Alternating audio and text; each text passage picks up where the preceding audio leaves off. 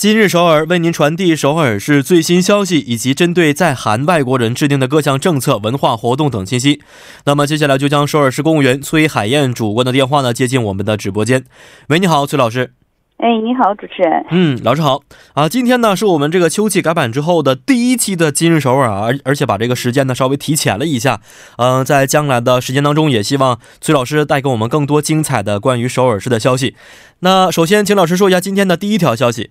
第一条首尔消息是，首尔市十月免费诊疗服务即将开始。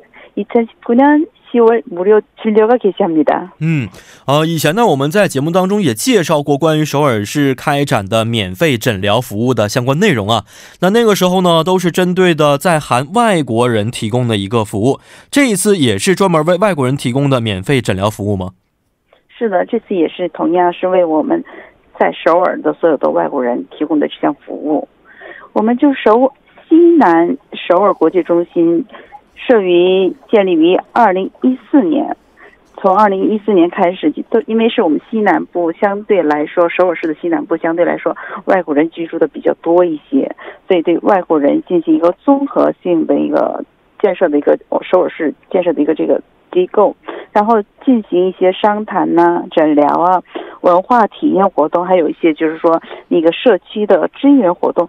等提供很多这种综合性的一些服务的。嗯哦，很多服务都包括在这次的方面之内。那这个具体的诊疗时间和可以享受的一些医疗服务项目又是如何安排的呢？平时的话，就是说都是从早晨，嗯，应该是相对来说，就是咱们因因为都是劳动者比较多一些，平时都是在工作，所以呢，这次诊疗的那个安排的时间是平时都下班以后，咱们都可以去，从。七点半到晚上九点，然后星期天呢也是同样为就是外国听众朋友们可以准备一下，就是下午两点到四点。但是说有医科，因为我觉得在外国的话，你也就是说牙痛啊、牙病啊，你去医院的时候没有保险的话，它这个费用是很高的。所以这个就是牙科这方面准备着，还有一些西医和韩医都会有内科和就是通症科都会准备的。嗯哦，看来非常人性化，考虑到很多的一些上班人士的情况，时间上也做了一些特殊的安排啊。嗯，但是这样的免费诊疗，我觉得想参加的人应该是非常多的，因此想去前往就诊的话，是需要提前预约吗？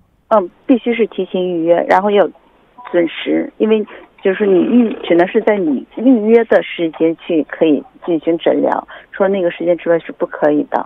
嗯，是这样的。那这个免费诊疗的机构具体地点是在哪里呢？应该怎么去呢？呃，是在新道林站坐地铁的话，从那个三号出口就可以去。然后就是跟听众朋友说一下，那个具体的地址是在永东浦区那个大林展栋六零四至三十。永东浦구도심로사십이있으면서대림3동6공사 다시 30으로 신주소로도 되어 있습니다. 嗯，哦，是这样的啊。那有没有什么咨询的方式呢？当然要给听众朋友要留个电话号码，可以一边进行详细的咨询，可以拨打零二二二九四九零零， 四九零零可以具体咨询一下。嗯，是的啊，嗯，在这里再次提醒大家一下，这个外国朋友们可以抓紧时间去进行免费就诊了。您可以拨打电话是零二二二二九四九零零进行咨询，或者呢是在首尔特别是网站上查询相关信息也是可以的。好，来关注一下今天的第二条信息。二零一九汉江夜景徒步活动开始。2019年한강야경투어가시작되었습니 다。 嗯，而且今年呢，在上半年我记得就有这样的类似的活动存在啊，而且非常受到了市民朋友们的喜爱。那这次下半年的汉江夜景夜游活动的具体内容能给我们介绍一下吗？哦，这个区域在首先说一下这个整个汉江游的这个应该是那个路径，就是它是从那个归盘渡口是在一个。 一寸鸟就是龙山区的那个二寸洞，从那边开始，一直到汉江艺术公园，然后整个有一点五公里的这个长度，都会有摆设着主艺术艺术作品，嗯嗯，很多艺术作品。我觉得听众朋友就可以看。昨天我还特意去踩点，嗯嗯，但是就是也是去看了一眼，那呃夜景确实是真的是很美。没错，特别现在秋高气爽的季节啊，去看看夜景的话，应该也是非常的惬意的。如如果是有恋人的话，一起去是是是是，没错，应该非常舒服。那呃，这次的活动会进行到什么时候呢？